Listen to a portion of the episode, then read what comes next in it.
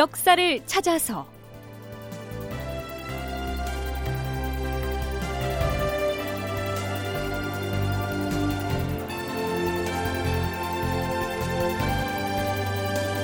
제883편 이순신 삼도수군 통제사가 되다. 극본 이상남, 연출 최홍준.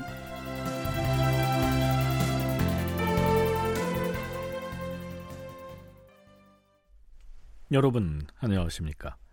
역사를 찾아서의 김석환입니다. 지난 시간에 경상도 해안 지역에서 일본군이 어떤 움직임을 보이고 있는지를 임금인 선조에게 보고한 이순신의 진외 정장의 일부 내용을 소개해드렸습니다. 그런데 이순신은 이 장계에서 비단 일본군의 동향만을 보고하는 것이 아니라 그 시기 조선 수군의 열악한 형편과 현지 백성들의 피폐한 생활상을 낱낱이 고하고 있습니다. 주상 전하, 신이 거느리고 있는 전라 좌수영이 수군만 하더라도 총포나 활을 쏘는 사부와 노를 젓는 격군을 합하여 본래 정원은 6,200여 명이옵니다. 하운데 창녕과 금년에 외적과의 싸움에서 전사한 사람과 병에 걸려 죽은 사람이 600여 명이나 되옵니다. 그들도 본래는 모두 신체도 건장하고 활도 잘 쏘고 배도 잘 부리던 병사들이었사옵니다. 지금 남아있는 군사들은 아침 저녁으로 먹는 양식이 불과 2홉이나 3홉에 불과할 정도로 굶주린 데다 피곤함이 크게 이르러서 활시를 당기거나 노저울 힘마저 없게 된 실정이옵니다. 이순신이 거느린 수군의 실정이 이러했다는 얘기입니다. 그렇다면 이순신이 속해 있던 전라도 지역 백성들의 생활상은 어떠했을까요? 전라도는 비록 외적의 침략을 받지 않았다고는 하나 사변이 일어난 지 2년이 지나는 동안에 모든 물자가 고갈되어 싸웁니다. 그나마 남은 물자나 양곡도 명나라 군사를 치닥거리하느라 징발당하는 바람에 그 피폐해진 정도가 난리를 겪은 지역보다 더욱 심하옵니다. 더구나 명나라 군사가 남쪽으로 내려와서는 마을의 여영집을 드나들면서 백성들의 재물을 마구 빼앗아가고 들판의 곡식을 쓸어가버리는 바람에 그들이 지나는 곳마다 완전히 거덜이 나서 무지한 백성들은 명나라 군사를 멀리서 보기만 해도 도망쳐서 다른 지방으로 옮겨가버리는 실정이옵니다. 더구나 영남에 주둔한 명나라 군사들의 군량은 전적으로 전라도에 의존하고 있사옵니다. 이러한 실정이니 수군의 군량을 어디에서 끌어다 댈 수 있었겠느냐, 이렇게 호소하고 있는 것이죠. 지금 명나라 군사들은 한가하게 세월만 보낼 뿐 왜군을 쳐부쉈다는 소식은 들을 수가 없고 이전보다 세력이 배는 더 강성해진 외적의 무리들은 물러갈 기미를 보이지 않고 있으니 우리 수군의 군량을 조달할 방도가 도저히 보이지 않사옵니다. 이순신이 임금인 선조에게 이렇게 하소연을 하고 있습니다. 이 장계를 받은 선조라고 뭐 무슨 뾰족한 계책을 갖고 있을 리가 없었겠지요.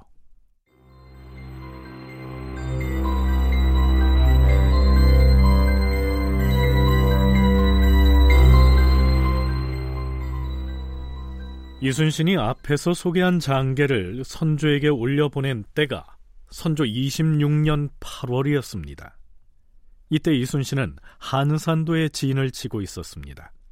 본래는 전라 좌수영은 여수에 본영을 두고 있었는데요, 일본군을 상대로 싸우는 주 전선이 경상도 앞바다였기 때문에 아예 이 한산도로 군영을 옮겨온 것이죠. 한 달 전인 7월 1일치 선조실록의 해당 기사는 이렇습니다. 전라좌수사 이순신이 군영을 한산도로 옮기기를 청하니 임금이 그리하도록 허락하였다. 한산도는 거제의 남쪽 30리 지점이었는데 산으로 빙 둘러쳐져 있어서 배를 숨기기에 편리하였고 외국의 함선들이 호남을 침범하려면 반드시 이 길을 경유해야만 하였다. 이순신은 본진이 있는 여수가 너무 좌측에 치우쳐져 있어서 방어하기에 어렵다고 생각하였기 때문에 이렇게 청한 것이다. 자, 그런데요. 이 시기에는 이순신만 경상도 해안에 진을 치고 있는 것이 아니었습니다. 전라우수사 이억기의 함대도 와 있었고 충청수사인 정걸의 군사들까지 와 있었으니 경상우수사 원균의 군대와 더불어 조선의 수군들이 모두 다 모여 있었던 것입니다. 물론 이순신, 이억기, 정걸, 원균 이 네 사람은 각 군영의 수사로서 벼슬의 등급이 같았습니다. 하지만 개전 초기부터 이순신이 이 수군 전체를 지휘하고 있었고 선조를 비롯한 중앙조정에서도 그걸 당연한 것으로 받아들이고 있었습니다. 그런데 이순신뿐만 아니라 원균 또한 수시로 임금에게 장계를 올립니다. 전하, 외적의 함선 600여 척이 바다를 뒤덮으며 몰려오고 있으며 뒤따라오는 배들도 끊이지 않고 있사옵니다. 이들은 곧 호남을 침범할 계획인데 우리 삼도 수군의 판옥선은 겨우 120여 척에 불과하옵니다. 무엇보다 경상도는 외적으로부터 분탕질을 당하여 군량이 이미 동났으므로 사졸들이 굶주려서 계속 죽어가고 있사옵니다. 더 이상 배를 움직일 방책이 없으니 매우 우려되옵니다. 진주성 전투가 시작되기 직전의 상황을 원균이 이렇게 보고하고 있고요. 이 진주성 함락 뒤에는 또 선조에게 이런 내용의 계문을 올립니다. 시든 전라좌수사 이순신과 서로 약속을 하고서 한산도 등지에 진을 치고 있사옵니다.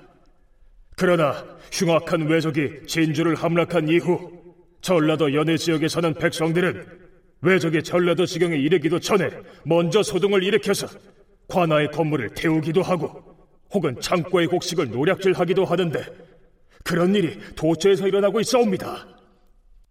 이렇듯 원균은 경상도뿐만 아니라 전라도 지역의 일들도 임금에게 직접 보고하고 있습니다. 그러니까 작전은 3군이 연합을 해서 함께하면서도 보고는 제각각 올라가는 셈이죠. 자, 그런가 하면 장군! 장군! 경상우수사 진영에 다녀왔는데. 그래, 경상우수영의 배들은 출전 준비를 갖추고 있더냐. 우리 함대하고는 어디서 합류하자고 하더냐. 저, 장군, 장군이 준 전문을 경상우수사에게는 전하지 못했습니다. 아니, 무슨 일이 생긴 것이냐? 제가 장군의 공문을 가지고 급히 달려갔는데 경상우수사는 간밤에 술을 많이 마셔서 아침까지도 인사불성 상태였습니다.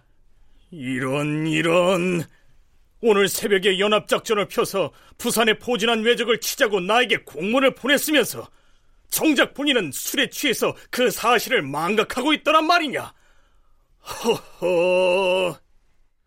네, 지난 시간에 잠깐 언급을 했었는데요, 이런 일도 있었던 것입니다. 이순신의 난중일기를 보면 원균에 대한 이런저런 불만을 노골적으로 표현하고 있습니다. 오늘은 비가 오다가 개었다. 경상우수사 원균이 나에게 왔다. 조금 있으니 전라우수사와 충청수사도 와서 모였다. 얼마 뒤 흥양 현감이 왔기에 막걸리를 대접했다. 원균도 술을 마시려 하기에 주었더니 그만 고주망태로 취해서 망발을 하는 것이었다. 가소로웠다. 자, 물론 이것은 이순신이 쓴 난중일기의 내용입니다. 원균도 일기를 썼다면 자신의 일기장에 이 이순신을 어떻게 평가했을지 그건 알 수가 없는 일이죠. 어찌됐든 두 사람 사이의 갈등은 가볍지가 않았던 모양입니다.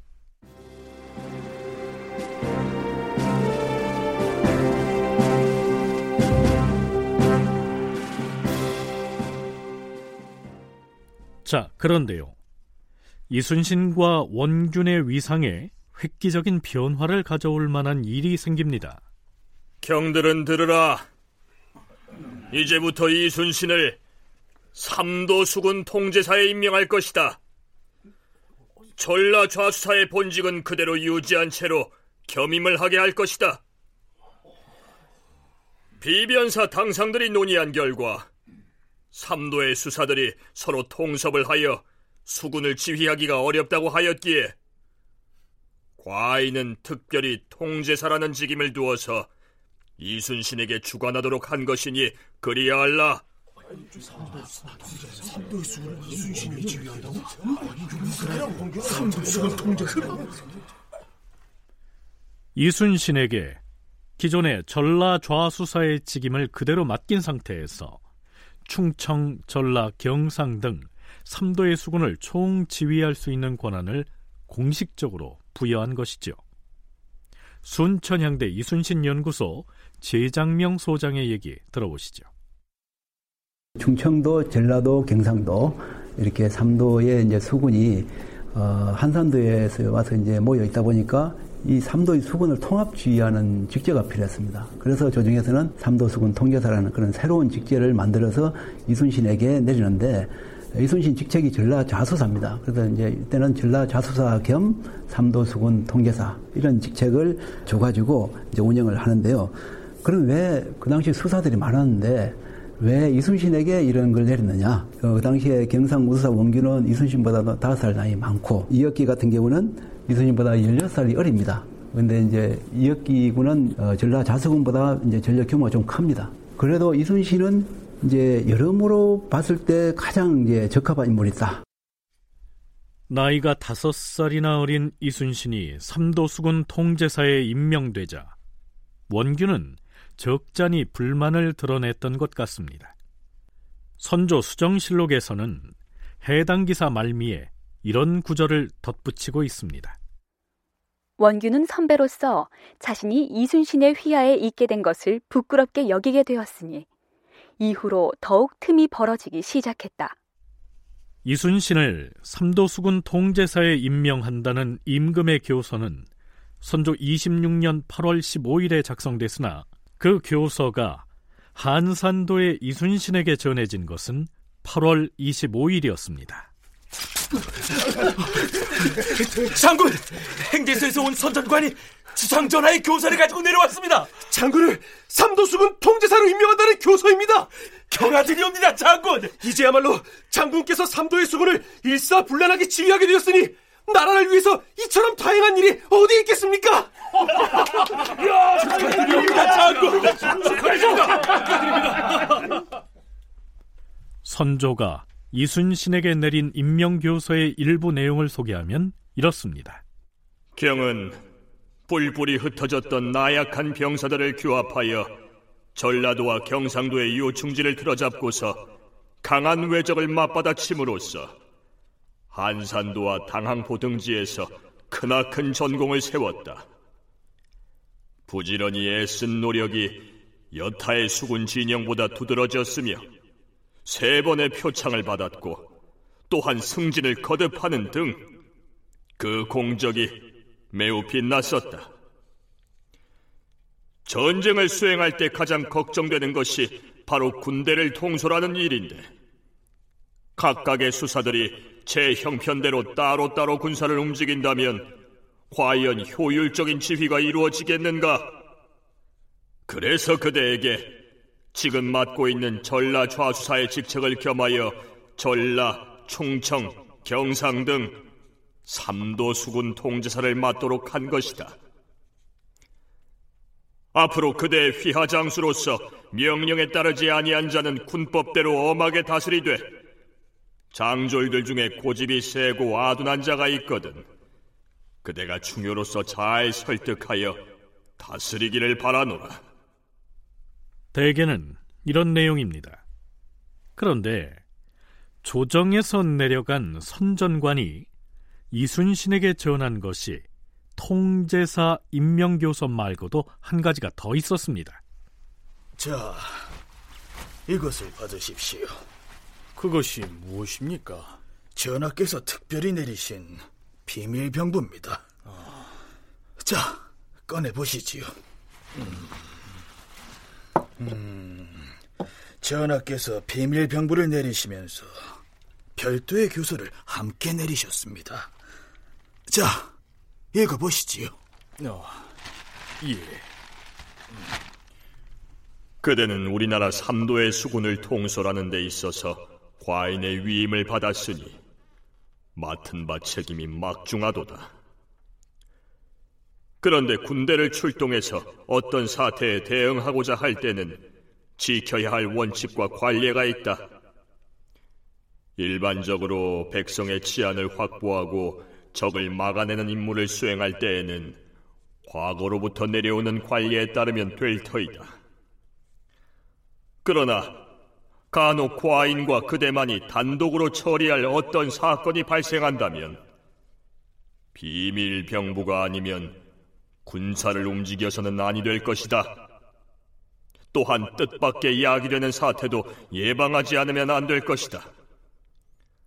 만일 비상사태를 당하여 특별한 명령이 있을 때에는 비밀병부를 반드시 맞추어 보아서 의심이 없다고 인정된 다음에야 명령을 수행해야 할 것이다.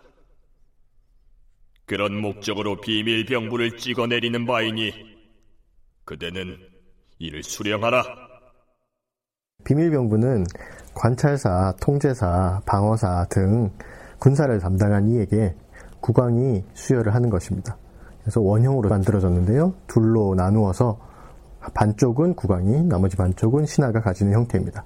이것을 평소에 이제 반쪽씩 가지고 있다가 긴급한 상황이 오면 국왕이 군사를 움직여라 혹은 그 이외의 어떤 명령을 내리면서 반쪽을 보냅니다.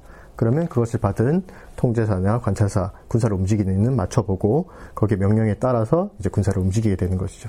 일반적인 내용인데 이때는 이순신이 삼도수군 통제사에 새로 임명이 되었으니까 그에 걸맞는 어떤 그 역할을 수여하기 위해서 이렇게 비밀병부 반쪽을 내려서 보냈던 것으로 생각됩니다.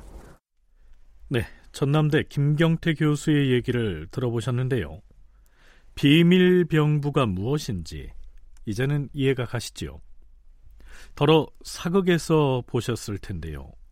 가령 동그란 나무판에다가 군사를 출동시켜도 좋다 하는 의미의 한자인 발병, 이 두 글자를 양쪽에 새긴 다음에 가운데를 쪼개서 한쪽은 임금이 보관을 하고 다른 한쪽은 통제사나 관찰사에게 주는 이 표식을 비밀병부라고 한다. 이런 얘기입니다. 자, 어찌됐든 이제부터 이순신은 모름지기 충청, 전라, 경상 등 3도의 수군을 직접 통솔할 수 있는 지휘권을 부여받은 셈이죠. 그런데 3도 수군 통제사에 임명되자마자 이순신은 임금인 선조에게 이렇게 청합니다. 주상 전하, 신에게 일부의 해포를 부여해 주신다면 양식을 자족시킬 수 있도록 하겠사옵니다. 여기에 나오는 해포는 바다 해자에다 포구를 의미하는 개포자를 쓰고 있는데요. 이순신이 해포를 달라고 청했다는 것은 무슨 의미일까요? 이순신의 이 말은, 전하, 지금 신이 주둔하고 있는 이곳 한산도를 신이 마음대로 운영할 수 있게 해주시면 군량 문제를 스스로 해결하겠사옵니다. 이런 뜻입니다. 다큐멘터리 역사를 찾아서 다음 시간에 계속하겠습니다.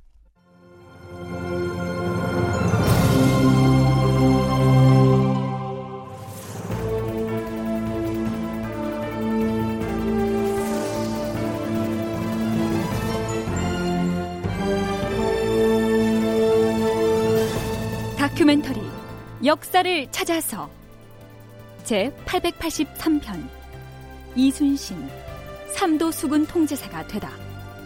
이상남 극본 최홍준 연출로 보내드렸습니다.